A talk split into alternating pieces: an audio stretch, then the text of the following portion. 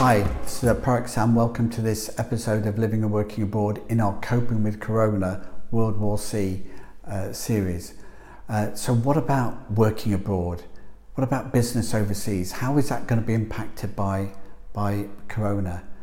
Well, working for all, it doesn't matter that you're an expat uh, around the world it might mean there's a different accent, a different language, a different set of rules and regulations, or even two or three or more of those regulations that you need to consider. But those are the factors that you need to put into play with, with what you're doing.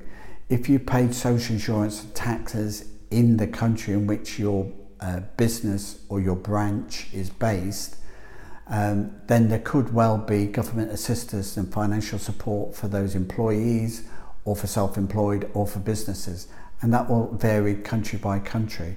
And if you need any help or guidance or insight on that, contact us at a Proact Partnership uh, for some Proact know-how. But an economy needs consumers, and, and that when the economy is shut down for the lockdown, um, which is different for various different countries, um, but it, you know it is a big, big thing, and but it will come back it will come back. So there's a pause in spending and almost a, a, a calamity uh, pause in spending. But the world will go on. We've seen many catastrophes in the past. Uh, the Normans invading uh, Anglo-Saxon Britain in 1066. The world still went on. The Vikings had already invaded Anglo-Saxon Britain. The world still went on. So uh, for expats living and working abroad, there are changes afoot and and what you need to do is, is just consider what the new reality is going to be going forward. So some businesses won't exist going forward. Uh, some consumer habits won't won't persist going forward.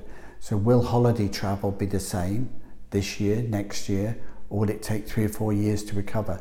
These are all things that you need to consider uh, and need to look at uh, for your expat life. Um, you, you may already be settled in your, in your new country as a home. It may be that naturalisation, citizenship is something you need to look at. It might be that you need to change your employee profiles. Um, it may be that you need to change your job. You might need to relocate. All those things are factors that are going to be in play. It's easy to get caught up in the hysteria of the moment surrounding uh, coronavirus and the headlines are there, you know, which, you know, depending upon your view, there's a lot of people dying with coronavirus, not because of it. Um, but we don't know because it's a brand new virus and we have to let things go through and rely upon re responsible, uh, honest uh, reporting. All we can do uh, with our business and family and property, uh, living and working abroad, is consider the opportunities ahead to adjust our businesses, to adjust the way we work and uh, uh, talk to different customers in different ways so that as things recover in the next few weeks and months and years, we can be prepared for the new reality and the new way of life that we'll have going forward. We can be positive, we can be cheerful. It's a beautiful world. In the north and hemisphere, um, spring is coming, summer is coming, and uh, you know everything will be okay.